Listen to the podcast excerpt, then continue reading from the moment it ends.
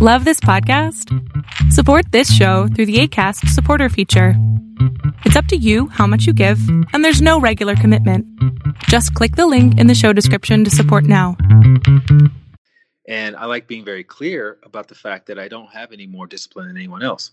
What I do have, though, what I've cultivated over the years is a stronger ability to be honest with myself about my shortcomings. I've run all the experiments, I've taken on too much, I've overpromised, I have overextended myself, I've swung back with the vengeance in the opposite direction. And then finally I got to a point where it's like, look, I just gotta I gotta be really honest with myself. This has not been a priority. There's a reason for that. So if I delude myself into thinking that I'm gonna all of a sudden start doing X, Y, or Z, then I'm just gonna end up falling short, feeling shameful, coming up with the should phrases and mm-hmm. uh and then and then feeling worse about the whole situation.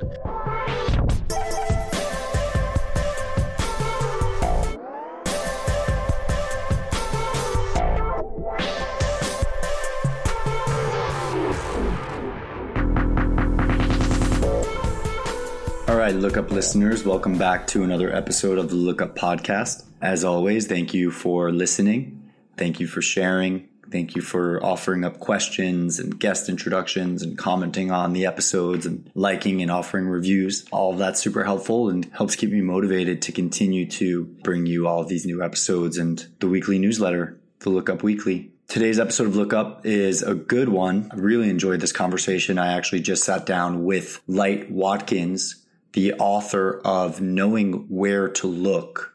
Incredible book. Reminds me of one of my favorites, The Daily Stoic, just in the format of brief anecdotes that Light has collected through his own personal experience and then lessons from other uh, traditions and yoga. And each page offers, you know, an opportunity to reflect on uh, your current experience and a bunch of wisdom. So it was a great read. Uh, and of course, I had a ton of questions for Light. Uh, we spoke about inspiration, fear, following your curiosity and excitement, uh, Light's experience with uh, his fear um, and overcoming that to an extent, uh, chatting about Dharma and gurus and so much more. So it was a really great conversation. Light has been a meditation and spiritual teacher for more than 20 years. Uh, he's written two other books, The Inner Gym and Bliss More, and he hosts a weekly podcast about hope called At the End of the Tunnel. Uh, in 2018, he became nomadic and now travels the world giving talks on happiness, mindfulness, inspiration, and meditation to sold out audience. He's been profiled in Time, Vogue, Forbes, People, the New York Times, and Mind Body Green. Uh, and he also has a newsletter called The Daily Doses, which we talk about on this. I first met Light in 2016 uh, when I had moved to Los Angeles um, for the first time from New York after spending five years and my entire life on the East Coast.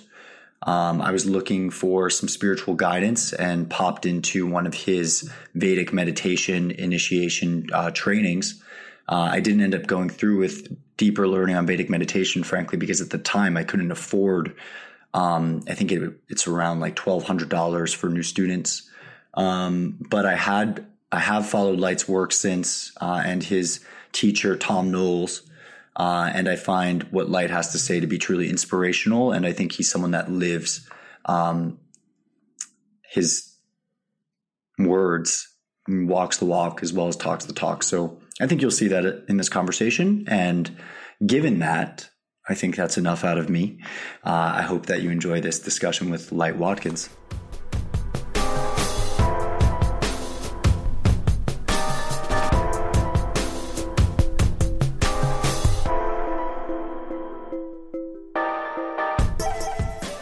All right, Light Watkins, welcome to the Lookup Podcast. Thanks for dealing with uh, all the technical difficulties of of getting this set up remotely.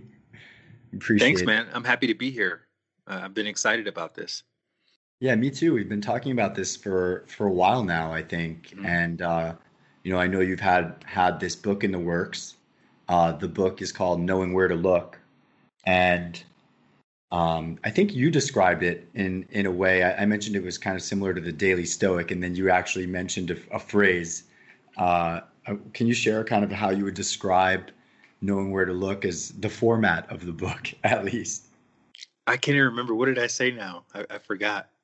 You said like bathroom reading or something. Yeah, yeah, yeah, yeah, yeah. the can, can reading, reading on the can. Yeah, it's, yeah. it's something that is is not meant. It's actually not written to be read straight through cover to cover. It's read. It's meant. It's read. It's it's written to be read in spurts, like little one page here, two pages there, and then put it down, go on with your day, and then come back to it maybe a day or two later. Whenever you feel like you need a little, little boost of inspiration, or you're at a crossroads and you're trying to figure out what do I do next, like that's what the book is really useful for.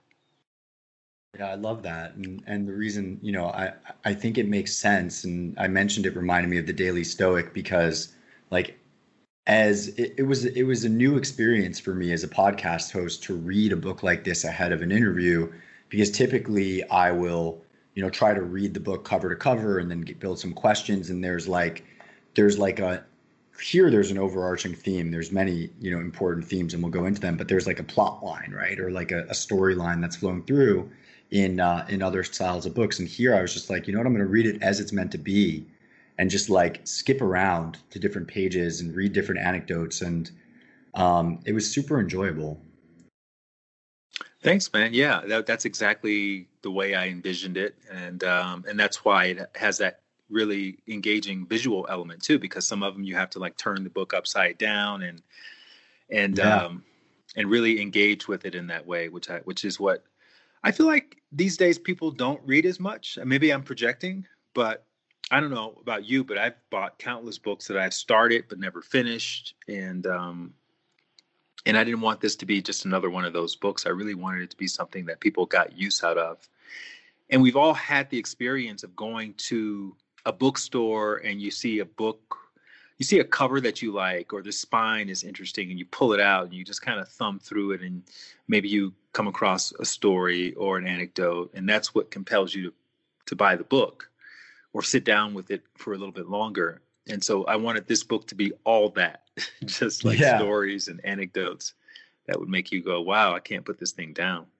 And it is, you know, and I think I think that format works for us. As you said, it, it's become harder and harder to finish books. I mean, I think even finishing like a 20 minute blog post these days is just the attention span, at least my attention span, and I imagine others around me, you know, we're used to consuming kind of sound bites and mm-hmm. so you know to read like deeply is is uh is a challenge. I think i've even heard like sam harris talk about this before and some others just how they're finding it more difficult to to pay attention for longer periods of time. But i found the book to be really um really helpful and you know one I, I kind of i'm reminded of like other other mediums right? Like you know there's a lot of intellectual folks that would that would um hate on tarot cards, tarot cards. And I'm not saying that the book was tarot card, but in a way, like flipping to a page at random and finding a story. Um, and in reading that story, that little anecdote, it offers a reflection um, based on like exactly where you're at at that time. Right. So I may read that story today and it somehow winds up in the context of my present kind of problems, opportunities, etc. Um, in the same way that like I like tarot because whether you believe or not that the card that you're pulling is, you know, is in any way tied to some kind of energetic connection, you know, right. to the deck or whatever, it offers an opportunity for reflection. Right. And I think that's kind of what you've provided with with knowing where to look is is an opportunity to reflect in the yeah. same way I mentioned the Daily Stoic, which is one of my favorite all time because every single day I get to meditate on a quote from one of these Stoics, or every single day I get to meditate on now on one of your stories that you share. So I really appreciate it. Yeah, man, it's uh, it was a it was a labor of love. took took several years to compile all of these, and just to kind of go in the backstory for your your listeners.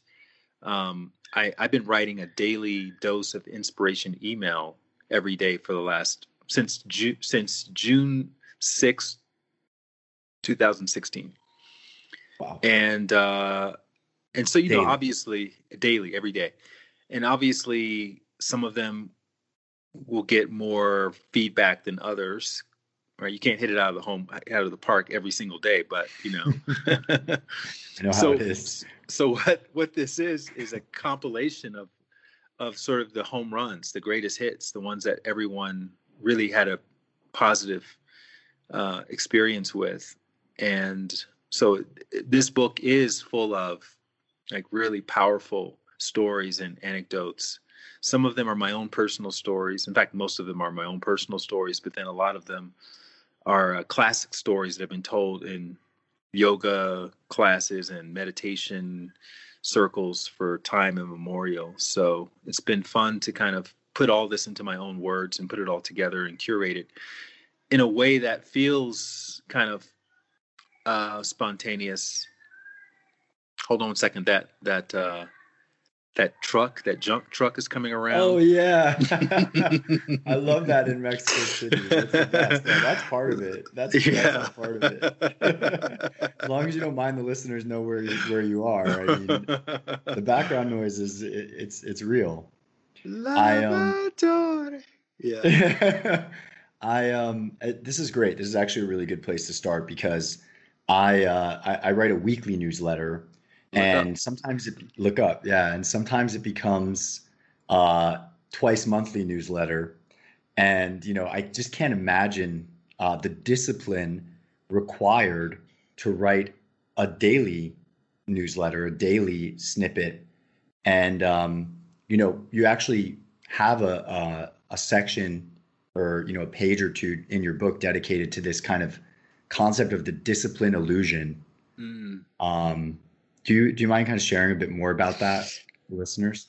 Yeah, man. Because um, a lot of times people will hear that, oh, light, you meditate every day, you don't drink alcohol, you you have a healthy diet, you exercise, you write books, you have a pot, like all the things that I'm doing, and they look at that as, oh, this guy must have a lot of discipline.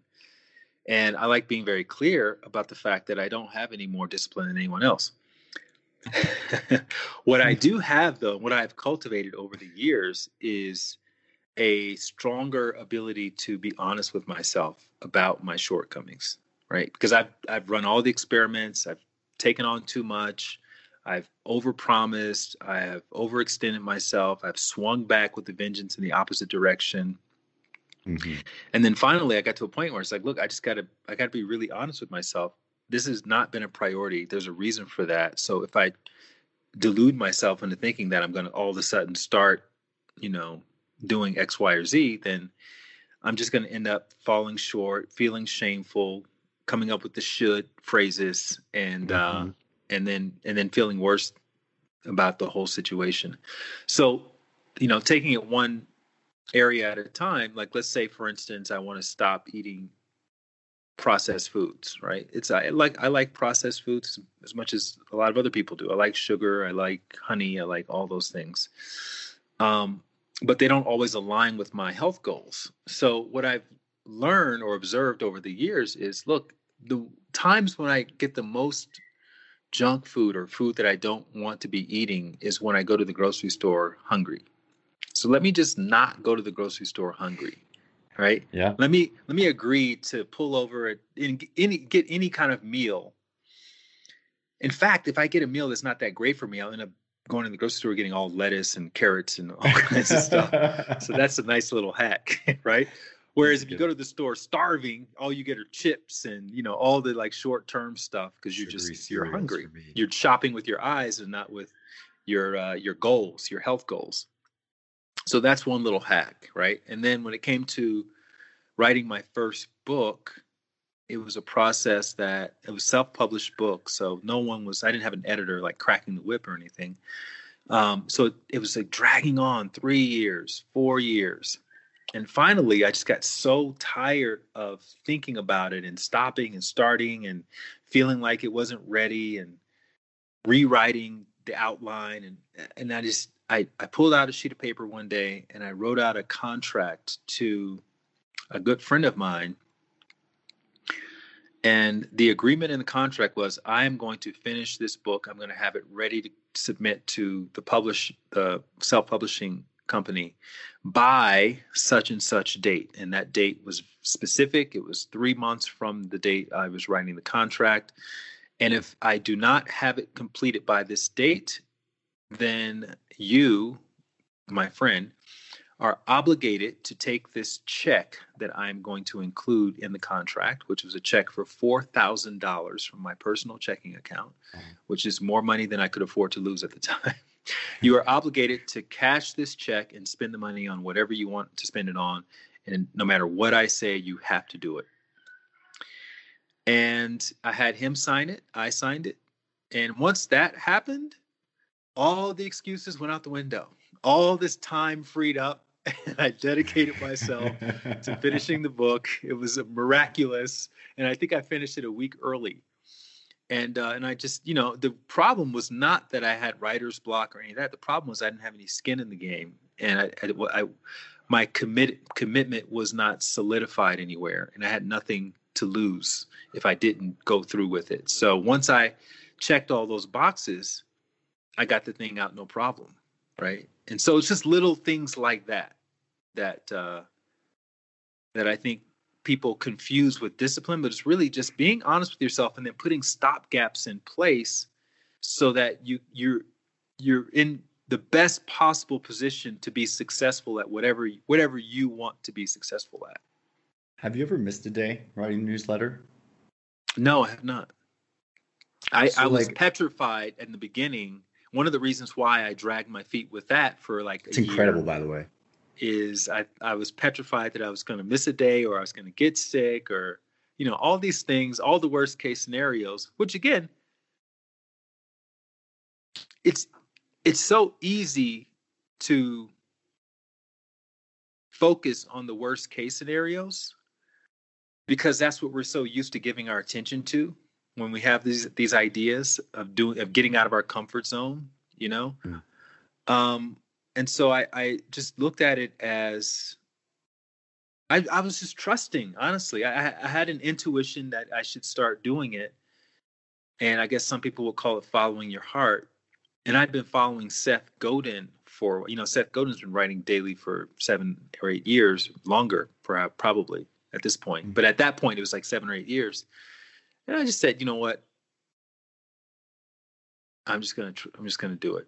And then sure enough, after like a month, my worst fears all came true. Like I ran out of stories. I had nothing else to say. I literally would sit at my laptop and um and would just strain to try to find something to write. And then something really interesting happened that I wasn't expecting. The ideas started just coming through me kind of mm-hmm. like how Steven Pressfield talks about the muse and Elizabeth Gilbert talks about the muse giving you ideas. That started happening to me. And I realized it was happening because I kept showing up.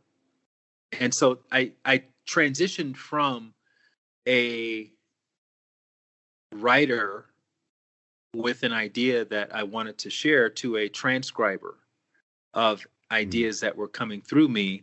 And my job was just to make sure that the grammar was correct and the spelling was correct, but the, the, the, the root of the ideas were were much of the time given to me. And uh, and so after that, I was able to kind of settle in and relax a little more. And then and then I found once I started relaxing more, more ideas would come through. Because I was tense and anxious at first, so only a few ideas could come through. But the more relaxed I was, the more I trusted in that process. And so I I feel like yes, it sounds like a pretty big deal doing something daily for that long, but it, it wasn't. You know, it's like somebody goes to the gym for five years. The first few weeks are going to be challenging, but after you get the habit down, it's just another thing you do, and it's not that big of a deal at all. Yeah, that's amazing. I mean, for me, I've you know I've missed days. I'm only doing weekly, um, and you know, on the opposite side of that spectrum, when I do miss days, like I'm just like, okay, like, you know, the only person that is really kind of gonna, you know, not notice, but like be like angry or upset about it is gonna be me, you know? And so like on the flip side of that, when when kind of this discipline is broken, I also am like for me, like my work is finding that compassion to be like, all right, you missed a day, like that's okay, you know, like next, because otherwise, like I could end up in a place where it's like I missed a day, then it's like, oh, I already missed one, like I should do, like you know, I've already failed, and then the next week, like, ah, oh, don't worry about it, and then if I do that, and then it's like third week, and then I'm not not writing at all, right? And so like I've even gone on periods where I missed like two, three weeks, and just like back on the horse, you know, like start writing again. Um, and it's not how many times you quit; it's how many times you start back again. That's the most important number. Yeah, and it it, it that's awesome, and it, it feels good. You know, it feels really good to be like, okay, I wrote this again. You know, like it doesn't matter. Um, so consistency is important. You know, discipline and, and habit forming is important. And then on the flip side, for me, I think like you know that ahimsa, um, that compassion for you know for self is also um, important. I, I I love the idea of kind of like the ideas moving through you. You mentioned, I think, did you say Steven Kotler? Was that Steven Pressfield? Press who wrote the War of Art? Yeah. Okay. Ah, yeah, the War of Art. Okay, I have to read that. Steven Pressfield. I'm going to put put a note for listeners. Um, so, you know, you you are trained in transcendental meditation uh, or TM, and you train others, or in the past you trained others in transcendental meditation. Are you still offering um, guidance in that in that work? Well, when the pandemic started, I stopped teaching meditation because I, I had only been teaching live trainings. Um, mm-hmm. And so now that things are opening back up again, I'll probably resume to teaching live trainings and retreats. I just don't know exactly how or when or where because all of the venues that I was using have closed during the oh, pandemic. No. but you know, I'll figure it out. It's all fine. I mean, when when I went, you know, actually, I think that's the first time we met. I went to one of your TM trainings, mm-hmm. and I guess was it TM or Vedic? It was it was Vedic I, at that point. Yeah, Vedic Vedic meditation. Vedic yeah. meditation. Okay, so mm-hmm. it's not transcendental meditation; it's Vedic meditation. But it was, I think, at your apartment even. Yeah yeah. um, in in Venice um, mm-hmm. or Mar Vista, and mm-hmm. that was that was a great experience, and I mm-hmm. appreciate appreciate that time. The reason I actually bring up Vedic, um, which is like I guess a sister practice to TM, in this context, is because another um, author who wrote a book with many different anecdotes um, is uh, well, of course now I'm blanking on his name the director of um, David David Lynch. David uh, Lynch, catching the big David, fish. Catching the big fish. Yes, thank yeah. you so much for for yeah. remembering that. I was I had lost it. It's one of my but, favorite books.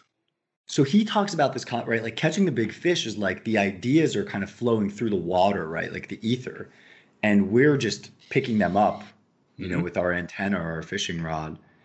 Um, do you think that's that's the way that ideas work?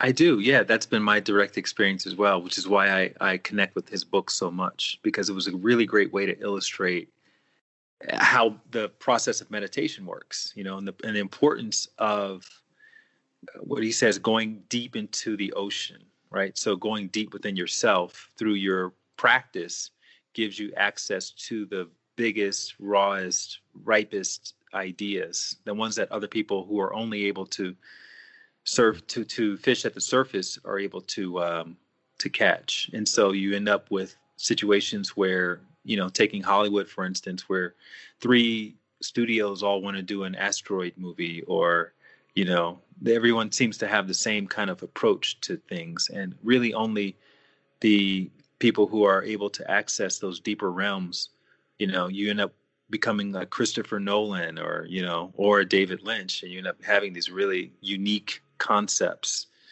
that may be ahead of their time to some extent, right? Which, and then if that's the case, you have to have an inner security to move forward with it anyway, because a lot of people aren't going to necessarily uh, see your vision at the time that you see it.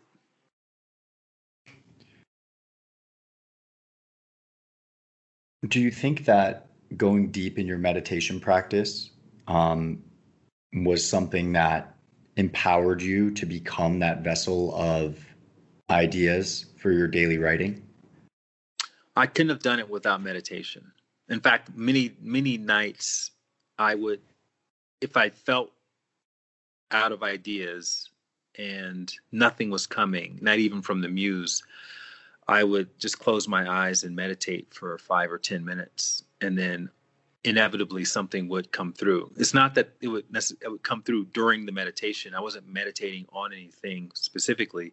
I was just kind of un- unplugging for a second, just like with your phone. If you unplug it, you know, if something's wrong, chances are unplugging it, resetting it will cause it to work again. And so uh, I, I like to use meditation in that way as well, just to restore the factory settings to my thoughts and, uh, and then move forward.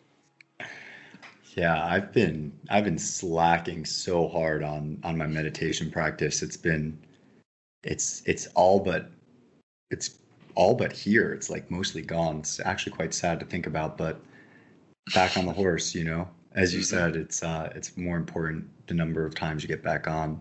Mm-hmm. I um, you opened the book in in this discussion of inspiration, mm-hmm. which I think ties in with um the muse and ties in with ideas flowing through you and being a conduit.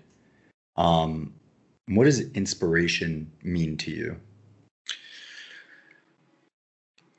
you know inspiration is one of those words and i talk about this in the book it's it can be a little hard to define uh, because we all have our own relationship with it but i would say most commonly what inspiration is is a feeling that you have that in, that nudges you to explore a certain thing or direction or um, you know some it invokes curiosity in something.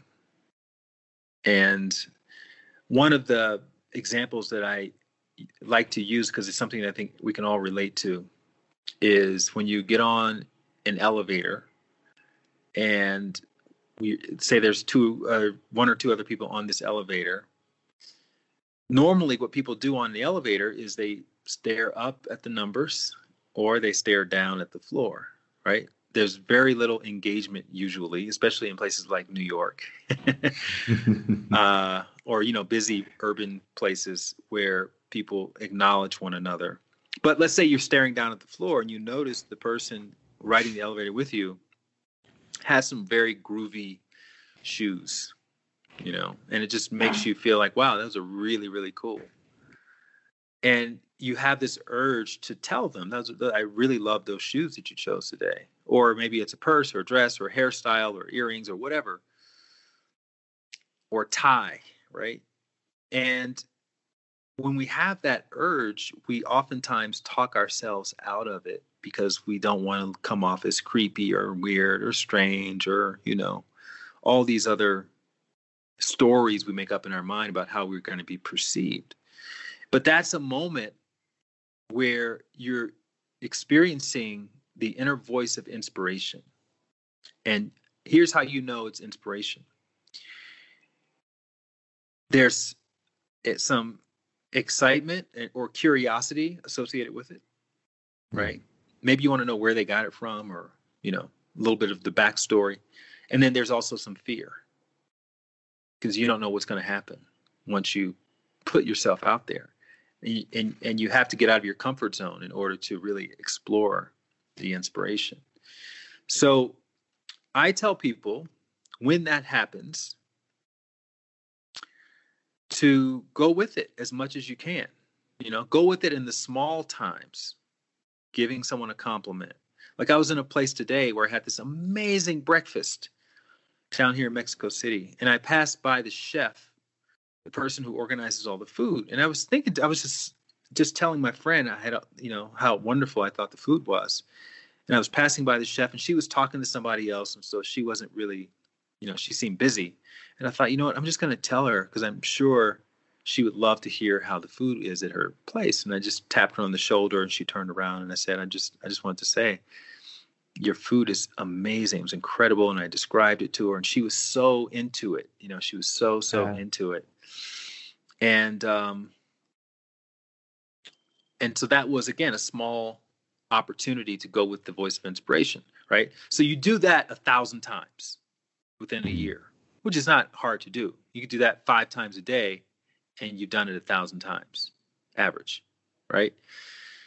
And then you find that you're doing that with bigger and bigger things because you're now listening to the voice of inspiration inside. Remember, there's excitement or curiosity, and then there's a little bit of fear or a lot of fear about getting out of your comfort zone, putting yourself out there. So those are the two criteria.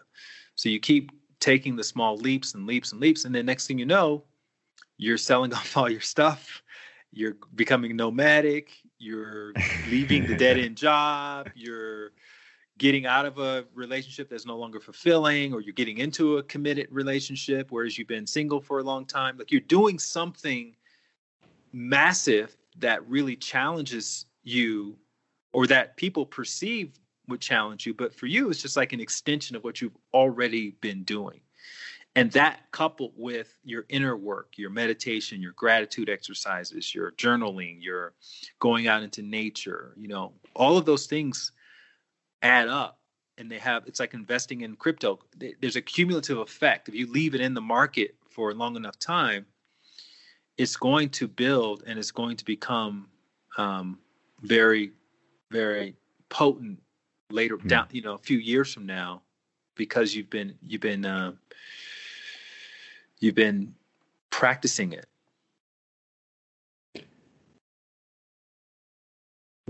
How did it feel? Like, what did you feel right before you turned and tapped the chef on the shoulder? You know, kind of probably positioned your body in a way that was you know engaged how did like what what feelings arose you know for me when i think of doing something like that i imagine like some some anxiety you know and i find it kind of interesting to think about why like sometimes for me personally i can't speak to everyone like you know issuing a compliment giving a compliment to someone to a stranger saying something nice would feel there'd be fear associated with that, right? Because it seems like just something that everyone would want to hear if it's genuine, you know, especially if it's tied to like, you know, something that they are proud of or their work or that they do. Um, so that's yeah. my multi-part question. No, the fear, the fear is going to be there if you're not used to doing it. So the idea is to get used to doing it. So to answer your first question, what did I feel? I, I didn't really feel much of anything because I, I do that all the time. I'm always yeah. giving people compliments, but that's because I'm practiced at it, right? It's kind of like if you walk into a gym, you've never worked out before, and you see a pull up bar.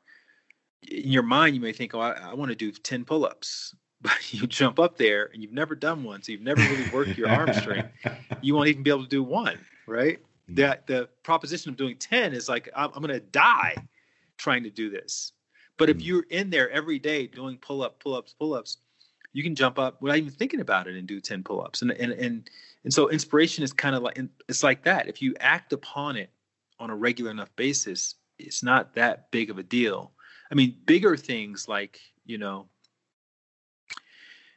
if it was like uh like i had a friend of mine who went up to jay-z at the mm. soho house mm. because he wanted to offer jay-z um, this, this bracelet that he makes. And what's interesting is okay, so at in that environment, you're not supposed to go up to people you don't know. You also may think in the back of your mind, well, Jay Z, everybody goes up to Jay Z, so I'm not going to be that guy going up to him in this place with all these really important people, you know, watching. I could, I could potentially cause a whole scene and get thrown out. So there's that fear of rejection. Um, and I don't know if I would have had the balls to go up to Jay Z in that kind of situation. My friend was like genuinely wanting to give him something that he thought would be appreciated by by him, and uh, and he went up to him, and it, it ends up Jay Z invited this guy to come to his annual Grammys brunch, and do give bracelets to his his celebrity friends. So he goes to this brunch he's giving bracelets to Kanye, to Rihanna, to you know Beyonce. I mean, you name it, Unreal. they're all there. And then, and then this guy who's got this bracelet company with with like positive affirmations on it. You you've you do you know my intent. Yeah, yeah. So this is this is who. This is okay. this is the guy. Yeah. So I'm blanking on his he, name, but Chris Pan. Chris Pan. Well. So he goes to Bali because his company is not doing that well. Um, they're not getting a lot of orders for bracelets, and he's thinking about shutting the whole thing down. And uh, and then he gets this alert on his phone saying that they the sales have shot up like a thousandfold, and he checks his social media. He's been tagged in these posts. Kanye West is on the cover of Time magazine with his bracelet. No. Showing on the cover. Kanye That's wanted amazing. to have the bracelet in the cover. The bracelet that he got at the Grammys bunch that he would not have been at 100% guaranteed he would not been there had he not Didn't had he not uh-huh. gone with the inspiration to go up to Jay Z. Right now, again, that's an extreme, more extreme case than complimenting someone's shoes in the in the elevator, but it's the same principle, right? Mm. There's excitement, there's curiosity, there's fear, and then at some point we have to overcome that. And I feel like we're all sort of grappling with those kinds of decisions on a day-to-day basis. And it's our heart that's our internal gps that's keeping us on track to our purpose our passion our our destiny. And but but the the it's not like your car gps where it says turn right here because turning right there is usually going to take you off the beaten path. It's going to take you off of your eye and that's where we ultimately want to be because that's where we've been conditioned to be is in our comfort zone so a large part of this book is really about helping people navigate their internal GPS and not feel the fear of leaving their comfort zone. And that's why it's called knowing where to look because it's not the answer to whatever your dilemma is is usually not in your comfort zone. You have to look outside of that. And if you can do that enough times, then you can normalize following inspiration and then doing things like that, taking those leaps of faith, it's just not that big of a deal to you anymore. most people are able to kind of only first tap into their inspiration after some kind of loss or major shift in their lives. You mentioned this in the book. What was the first word there? After some kind of what? Out after after lo- after a loss, A loss. you know, like a breakup or you get fired from work, you know, Yeah. and then and then it's like, okay, now I'll, you know, find my purpose or tap my inspiration. Like all of a sudden they're attuned to that voice, that Yeah, those know, moments are beautiful, man, because that's where we we see our true identity, right? So let's say you were working at a firm and you had a wonderful sounding title and you were let go from that firm. So you no longer have that title. So now you have to ask yourself, who am I? Right? I was identifying so much as the vice president of such and such or the manager of such and such or the coach of this or that. And now I'm just John Smith, right? So who is John Smith? And so those kinds of of losses they cause us to really go within ourselves and and and ask ourselves who am i and again we can't leave out the the meditative component because that's important too. That's going to give you your best answers about who you are.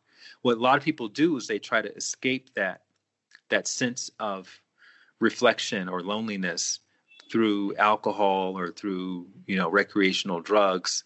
They try to numb that pain but that pain it's like what rumi said you know the answer to the pain is in the pain. You got to go through the pain in order to find the answer of who am i? And this is a question that's been asked by humans since the dawn of time. And in india where they first developed systems related to that sort of eastern philosophy of everything is connected you know they have this concept of self-realization. And what that means is you are able to to understand who you truly are beyond your individual facts of what your name is and where you you grew up and all of that. Like that in other words the the soul essence of who you are which is a lot bigger than your your individuality. And uh, and so that's the basis of yoga and meditation is it's not just enough it's not enough to just understand intellectually that you have a soul or you have a spirit. You have to feel it. You ha- it has to be integrated into your your life and once it is then you you are informed by your connection to that aspect of yourself when you're when you're making choices and when you're making decisions about what to do next in your life. So then somebody who has a spiritual connection may think to themselves, well, I'm not going to take another job just to get a title.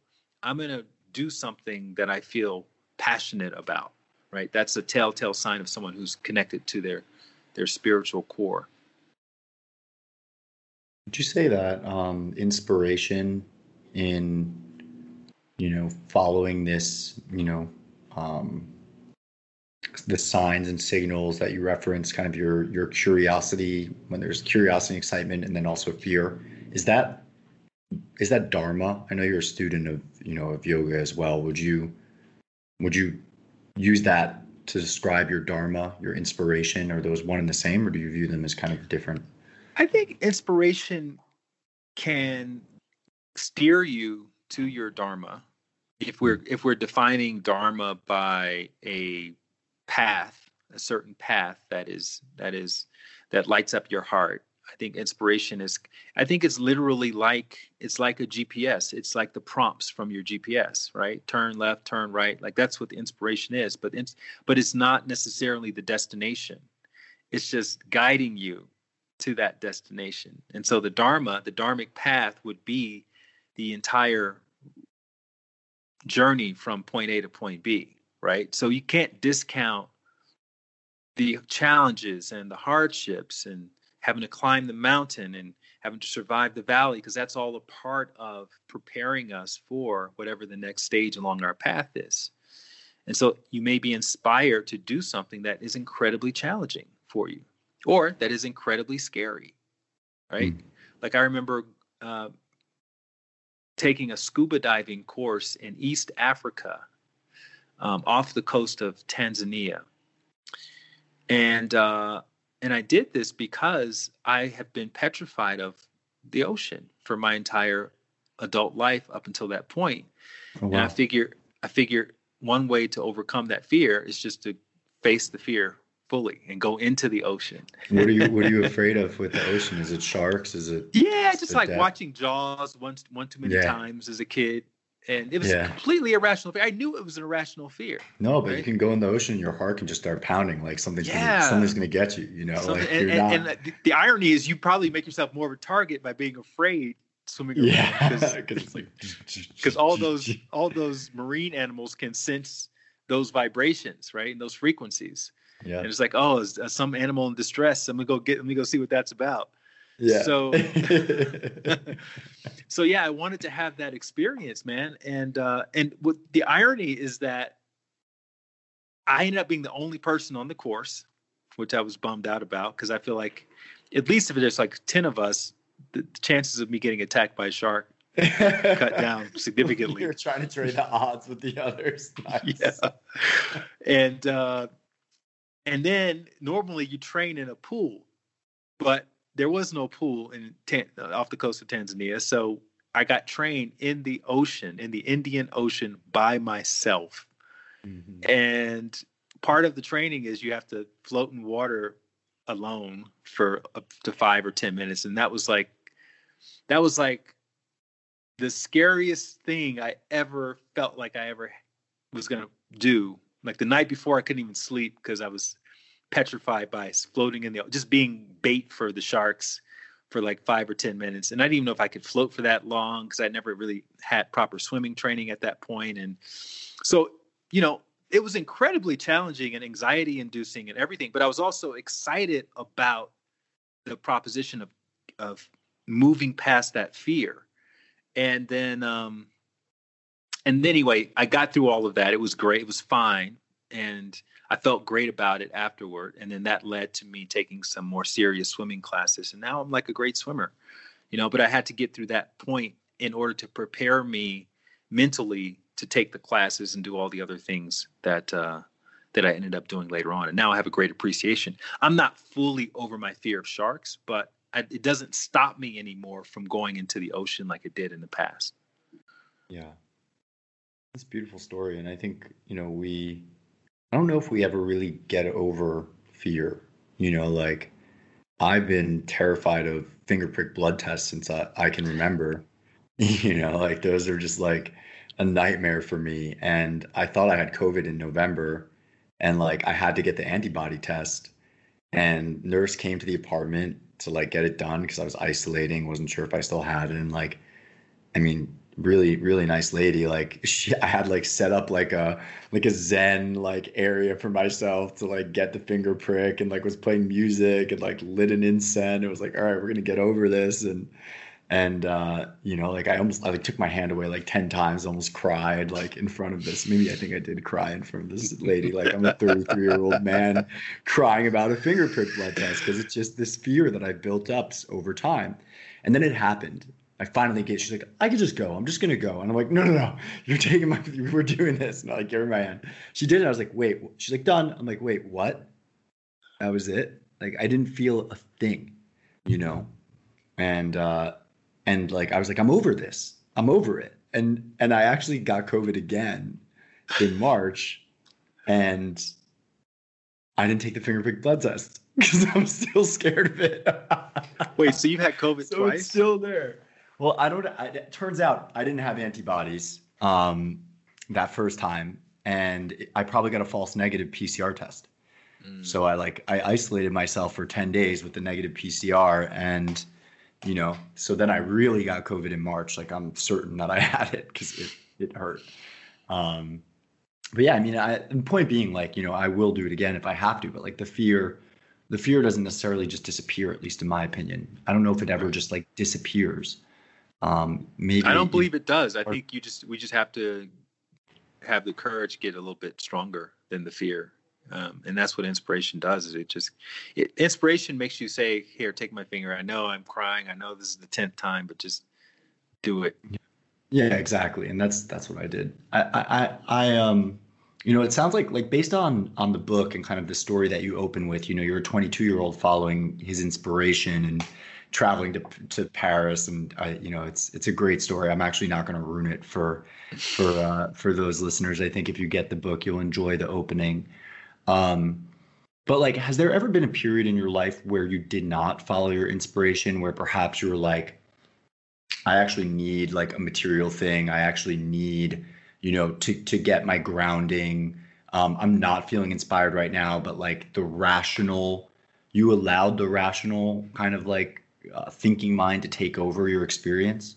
Yes, I was. Um, I was living in Los Angeles in 2005, 2006, and everybody was flipping houses, and I was like, "Oh man, I want to get in on this." You know, I was teaching mm-hmm. yoga at the time. I was probably making like eight, nine hundred dollars a week teaching yoga, and um, and I had friends who were getting uh, income properties for you know one amount and then selling them uh, three months later for hundred thousand dollars more. And i was like oh, i want to do that. So i linked up with this realtor who was a friend of a friend and um and he got me on the hook for three income properties which were which he it was just it wasn't a great deal um, it was about two million dollars worth of, worth of properties. His his thinking was that I would buy it with no money down and then hold it for three or four months and then sell it, just like everyone else had been doing. But now we're in 2006, 2007. So it's the end and, of this uh, trend. It was the end. It was the end of the trend, and I remember wow. sitting at the table with all the paperwork, and my something inside of me was just saying, "Whatever you do, do not sign a thing." This is not your path. but my mind, my mind is like, well, shut up, you. Yeah, I got to make that hundred thousand. I was thinking about all the. I was going to become a mogul, right? I was. This is going to be my chance to become financially secure and blah blah blah. So I I I went against my intuition and I signed this thing, thinking primarily about the money that I was going to be making as a result and um, and then about a month after that, everything came crashing down, and I ended up having to hold on to those properties for another couple of years, two or three years, and then short selling them, and then getting you know almost having to file for bankruptcy, and it just took it was a very long road to get out of that. but that that was also it was very um, it was a very useful experience because I learned never, ever, ever to do that again. Never go against my intuition. Never do something just for the money. And ever since then, it's been I've been off- offered all kinds of opportunities, you know, for money, and I have no problem turning it down because I now have my PhD in what that does and what that feels like. And so I, I, I really, you know, even though it was a challenging moment, it was instructive. And I think, you know, if we have a learning mindset, you there's no waste of time moments that we can ever find ourselves in, right? We can always learn, we can teach others about these things and and so I, you know, I write a lot about that now and I write from deep experience with it why it's important to follow your heart and not do things just for money or for status or for recognition. Um, and so I think I think I'm a better everything for as a result of it.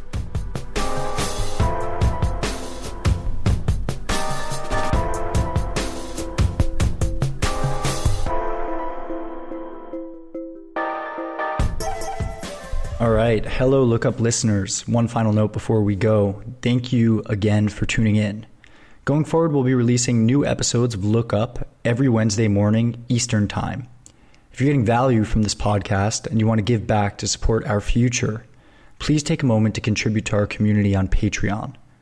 Our Patreon contributors have access to some great additional perks, including one on one meditations with yours truly. I've shared the link in the show notes below the episode. You can also find the show notes to this and previous episodes on our website, www.thelookuppodcast.com. If you can't contribute at this time, there are other helpful ways to give back. You can share this episode on social media, tag me, and or leave a review on your favorite podcast app. Trust me, every review goes a long way. If you want more content, including more of my personal thoughts, you can follow me on social media my handle on both Instagram and Twitter is at Marc Weinstein, M A R C W E I N S T E I N, or you can subscribe to the Lookup Weekly newsletter on my website. I'm also very responsive to email, so feel free to send questions, booking inquiries, speaking requests, and sponsorship opportunities to marc at thelookuppodcast.com. Finally, for those of you that don't know, I lead virtual yoga, breathwork, and meditation classes, as well as one on one coaching and teaching sessions, which you can book from the website or my social media accounts. Thank you to Sam Palumbo and Patch Kid Music for the great intro and outro tunes and for the sound engineering. Thank you, brother. And thank you to all of you listeners for continuing to support the show, for tuning in. And I hope that you've been enjoying this journey as much as I have.